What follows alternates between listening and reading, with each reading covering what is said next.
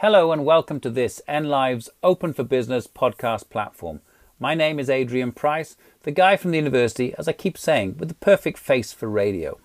And I host a show every Tuesday from 7 to 9 pm called Open for Business.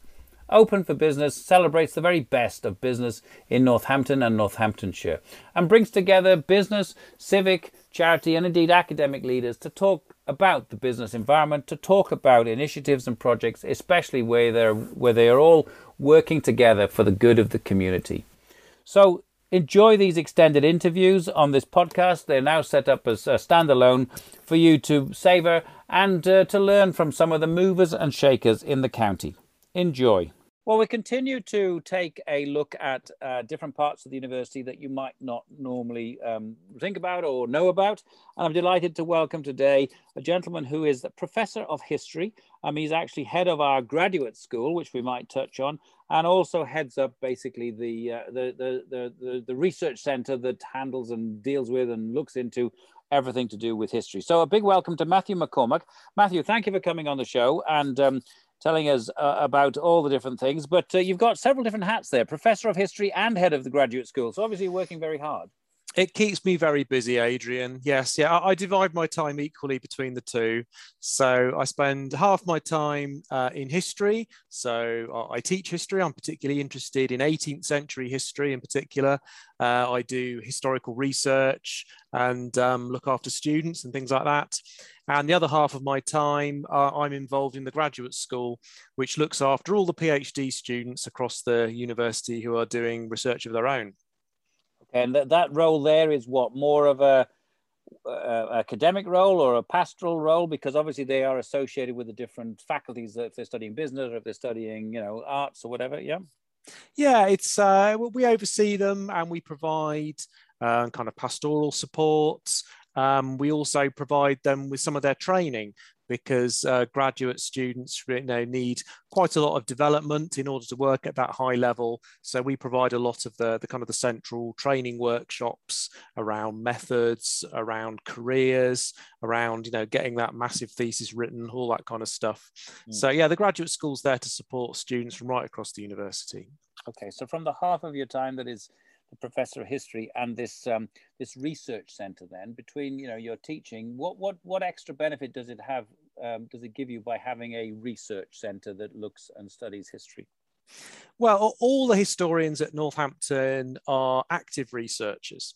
So, uh, if you want to be a historian, uh, what you do is you do research and you write about it.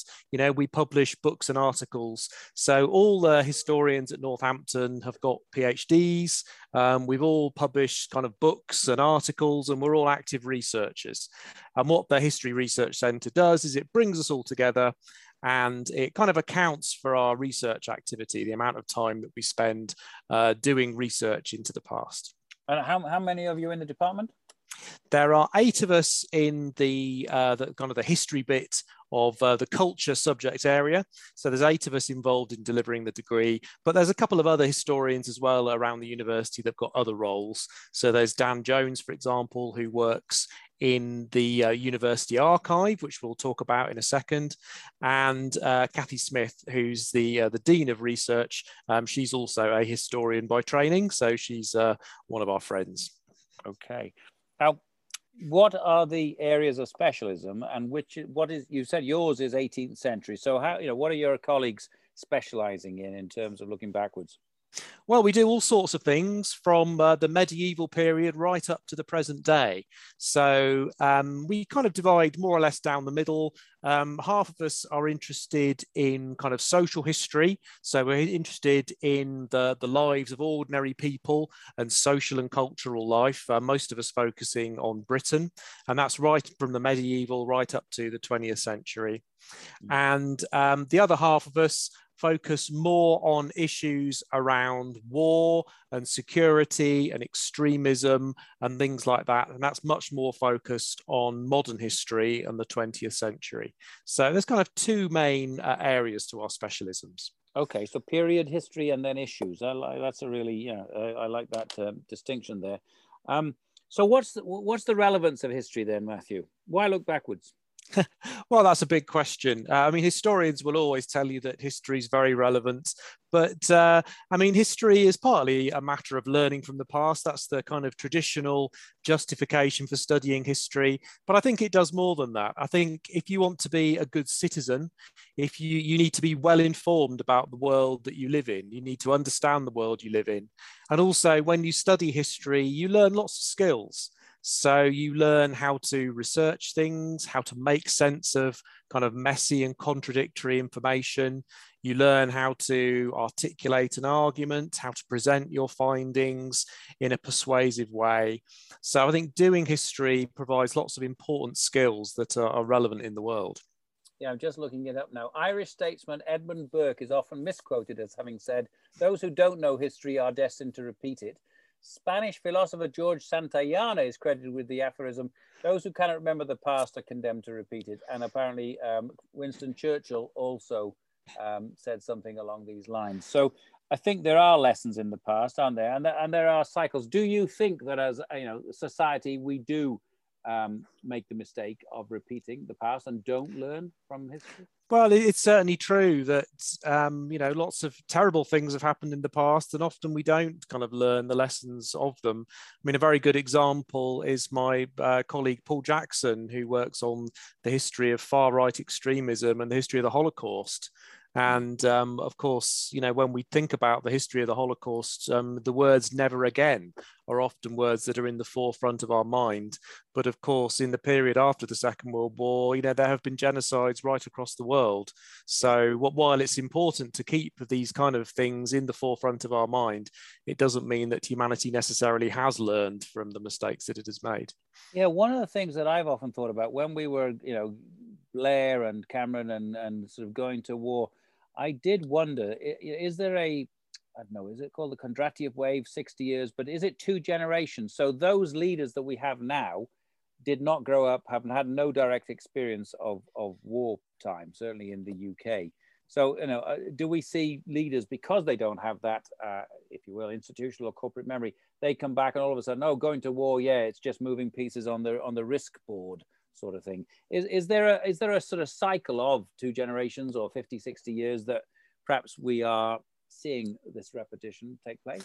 No, it's interesting, isn't it? Because I mean, after the um, the Second World War, you know, there was a generation of politicians who had served and, and had that experience, and perhaps had um, you know had had that kind of attitude as well. So yeah, it's I think looking at the the kind of the experiences and the, and the generation of the political class is often a, an interesting way of thinking about their motives. Mm, very much so, and, and yeah, their their understanding of how bad and horrible war actually is, right?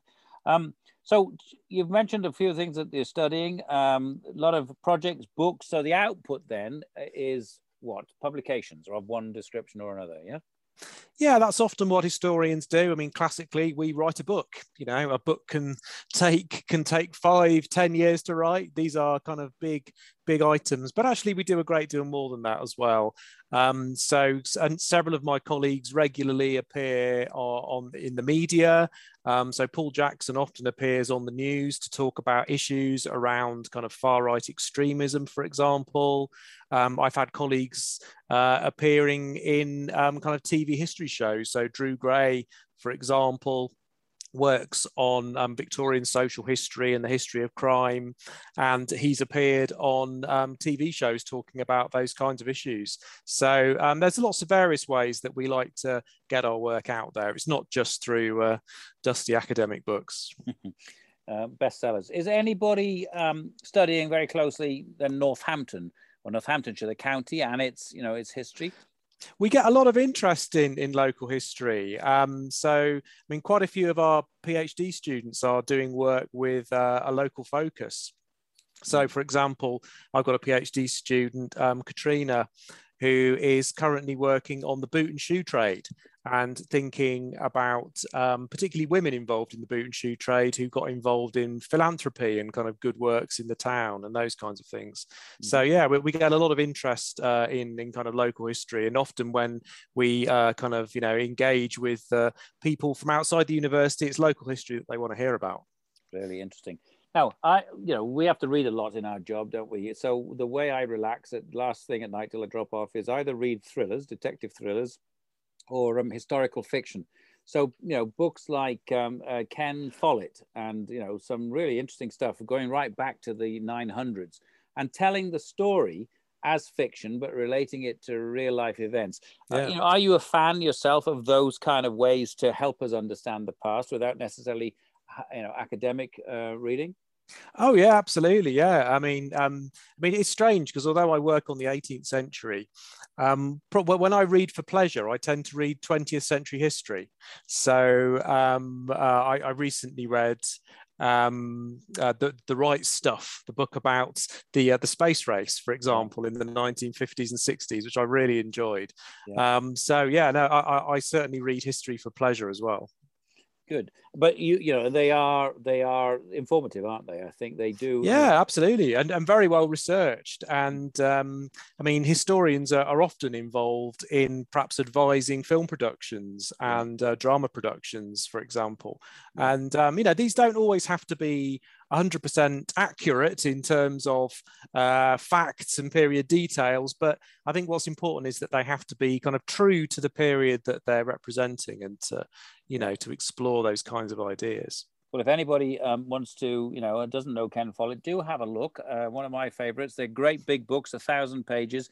I think the first one I got into was The Pillars of the Earth, which was set in the 11th or 12th century, and it's all about building a big cathedral. But he's done, and he does trilogies and he's done some um, the world without end i think bringing it right up to oh gosh to khrushchev and uh, kennedy in the 60s so really good great storytelling but actually very interesting to understand you know what the world has yeah. uh, been through. Now let's just change tack a little bit which is um, uh, you how did you get to where you are uh, in your career? And you know how did you get to be interest, so interested in the 18th century well, I mean, I, I, was always interested in history. So, you know, when I was at school, it was definitely my favourite subject. So, I, I, studied it at university, and to be honest, um, I loved it so much at university that I didn't want to leave, and I never have.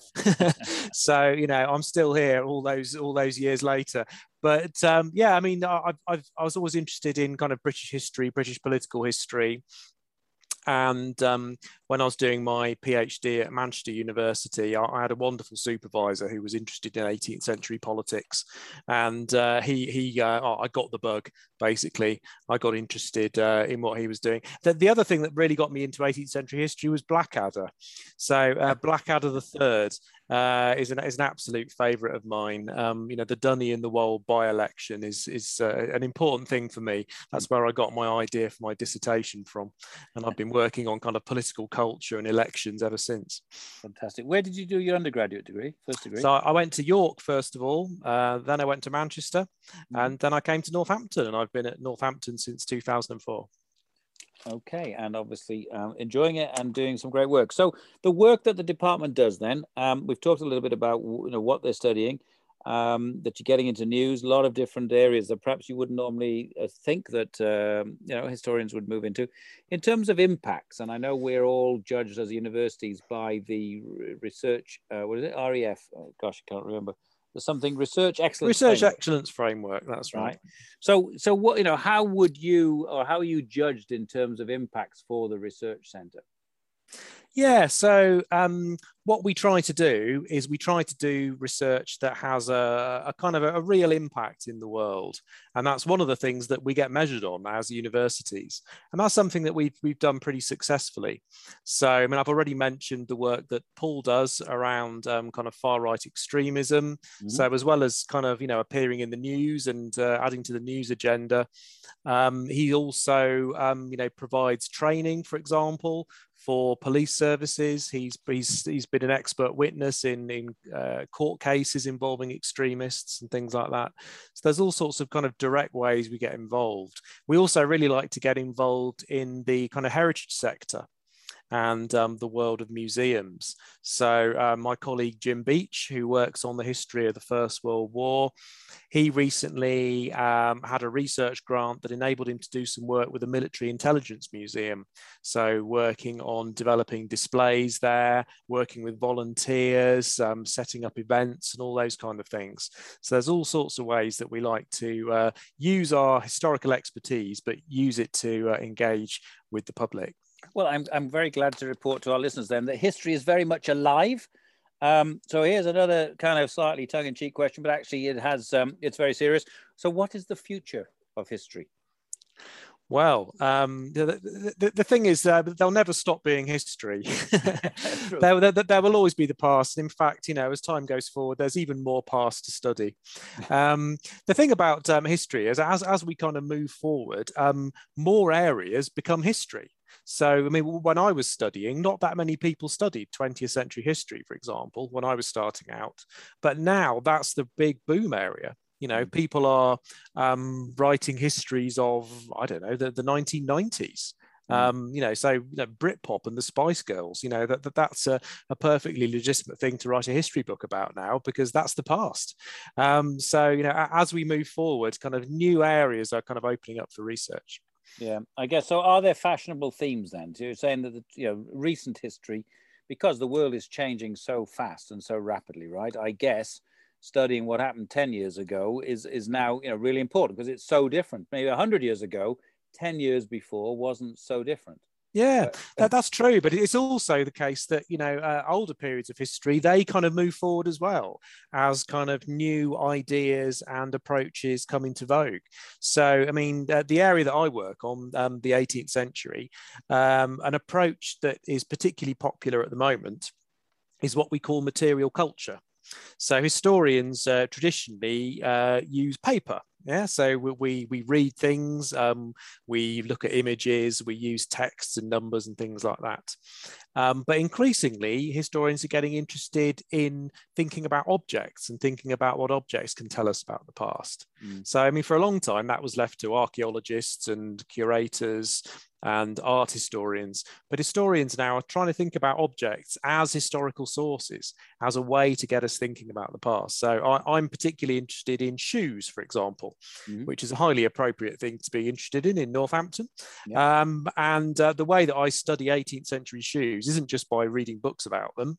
Um, I go to museums and I handle shoes. I pick up old 18th century shoes very carefully, of course, wearing gloves so as not to damage them. And I try to think about what that shoe tells me about the person who wore it, um, their social class, the period that they lived in, all those kinds of things. So you can use kind of different types of objects to ask different questions about the past. Mm. And just to put into context then, so the 18th century is the 1700s, right? Now, I, right, I yeah. wasn't good at history at school. I, I now realize its importance, but um, just, just you know, what was happening? Was it the Edwardian or the Georgian, or you know, what were the period and, and any major things in the 18th century that we should perhaps just think about? Oh, absolutely. Well, it's the age of the Georgians. Okay, so uh, we had uh, George's one, two, and three in the 18th century, and then uh, George the Fourth uh, at the beginning of the 19th century. The thing about 18th century history is we tend to claim a bit of other centuries too. Uh, we often talk about the long 18th century, which starts around about 1680 and ends round about sort of 1830 odd um, with the Reform Act. So it's quite a broad period and uh, lots of fascinating things happened. It's the, it's the age of uh, the Enlightenment, new ideas about the world, the age of the Industrial Revolution, Mm. So new technologies, um, and also a time of uh, kind of new political ideas as well. So ideas about um, representation, uh, the great revolutions in France and America, and also, although Britain didn't have a revolution, um, you know, the rise of radical thought and interest in popular political rights in Britain as well. So it's a really vibrant period of history when lots of really fascinating things are happening. Gosh, yes, just some of the things you mentioned there. I've got it. I've got tickets to see with my family Les Miserables, and I would oh, imagine right. That's right in the middle of that uh, period. Yeah, it's set. Is that the is that the French Revolution? Yeah, French I, Revolution. I, I, I, don't know Les Mis. yeah, no French. It is the French Revolution. So uh, we're looking forward to that. No, you're absolutely right. Very, very interesting period. Um, well, look, it's fascinating, Matthew. Could talk with you all day about it. If anybody wants to know more about, you know, the department, its work, uh, you, you etc., what, uh, where would you point them in terms of a contact details? Yeah, that's fine. Well, if you Google, um, you know, history at Northampton University or research at history at, Northampton University, um, you'll find our webpage and there are contact details on there. But yeah, you're very welcome to drop me a line by email. Uh, so Matthew McCormack at northampton.ac.uk. Excellent. Matthew, thank you so much for taking the time and trouble to come on the show. No problem. really very interesting, and I'm sure our listeners will have uh, learned something. And yes, we must actually, with so many things going on in this world, we there are things we must never forget. The Holocaust is definitely one of them. I'm really grateful for your insight. So keep up the good work, keep safe, and enjoy the summer. Thank you for listening. I hope you enjoyed that interview. There are plenty more here on the podcast platform, and of course, you can always listen on uh, live on Tuesday evenings from 7 to 9 p.m. on NLive Radio 106.9 FM or digitally via nliveradio.com. Um, if you'd like to know more about the radio station, please do look at nliveradio.com. And um, we're always looking for support from the community and further afield. So if you'd like to support us, please go to nliveradio.com slash support us. So until next time, thank you very much again for listening.